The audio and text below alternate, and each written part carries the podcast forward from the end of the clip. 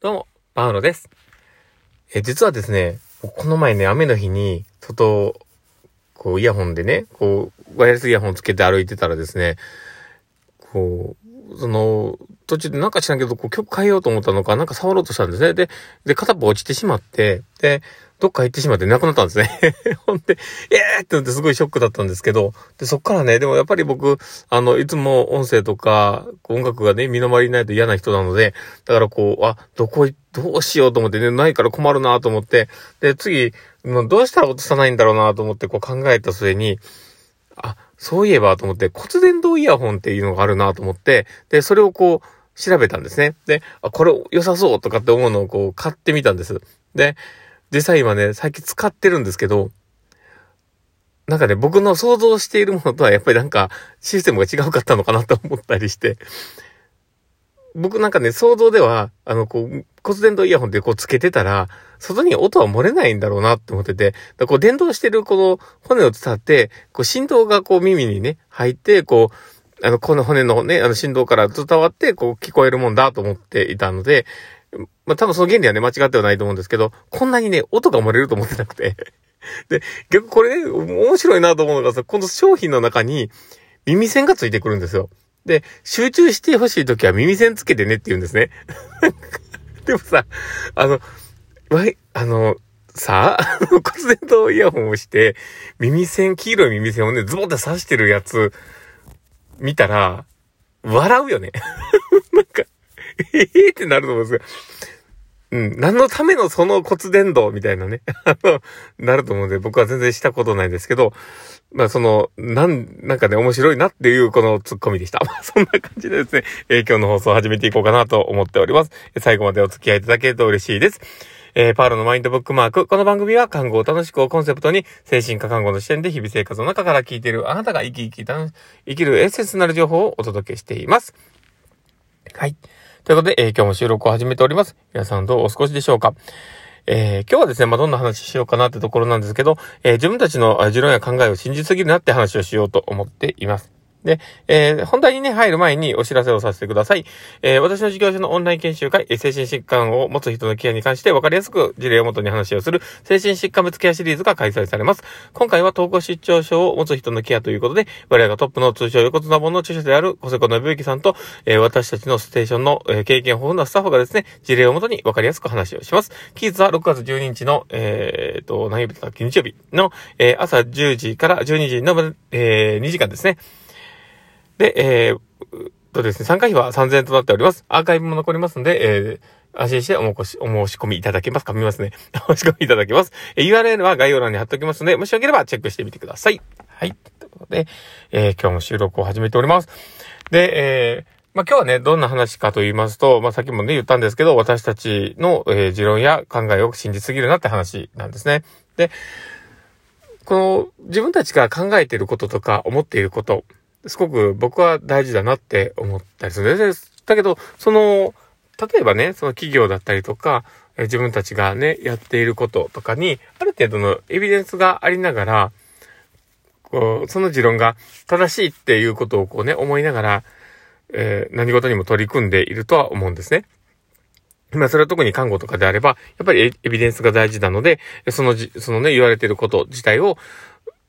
まあ、あの、大事にしてね、あの、そのエビデンスも整えながら、ちゃんと自分たちがね、理解をして、提供していくっていうことがすごく大事にはなるし、組み立てていくっていうのが大事になるんですけど、ただですね、自分たちが、これはこうだっていうのを、ある程度その、自分たちが信じているものが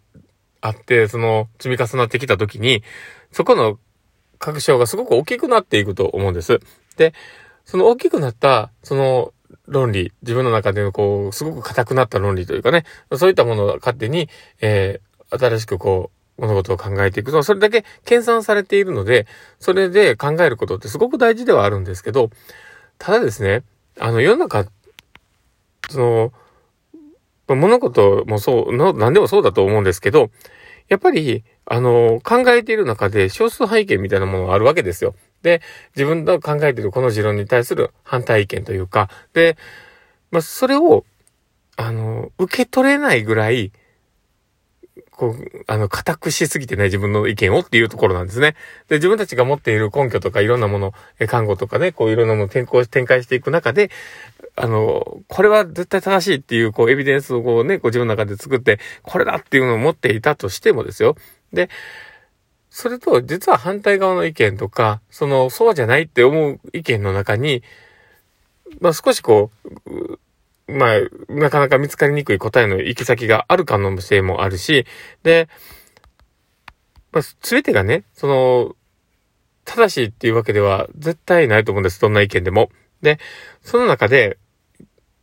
まあ、あの、当てはまらない部分も確実に僕はあると思っているんですね。だから、あの、持論で大事、その、主軸としてね、自分たちの行動指針として持ってきたもの。で、すごく大事なことではあるんですけど、ただそこから少し、こう、はみ出てそうなこと自体を、あの、すごくこう、排除してしまうというよりは、そこも、こう、取り入れながら、あの、それがなんで、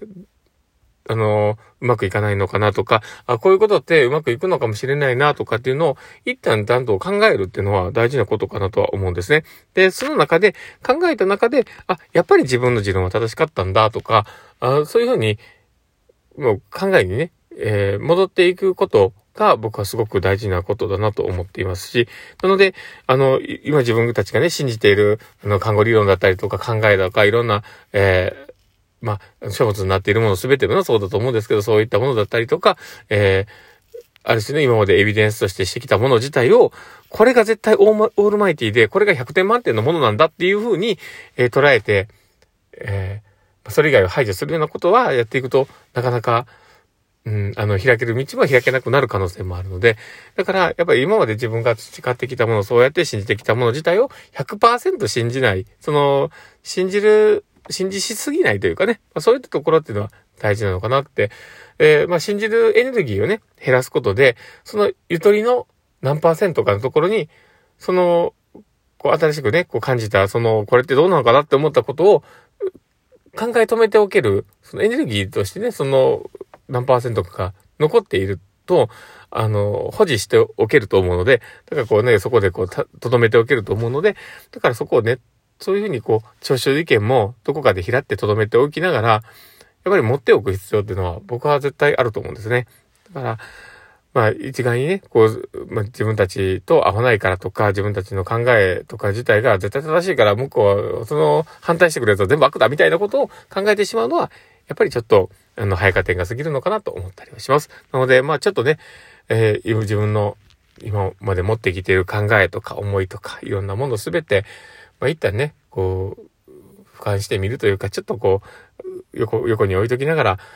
あ、まあこうなんだなってじっくり見るっていう。で、それをやりながら、まあ他の人と、他のね、人の言ってることとかと同じようにテーブルに並べてみたりしながらね、こう物事の真意というか、あの、本意というか、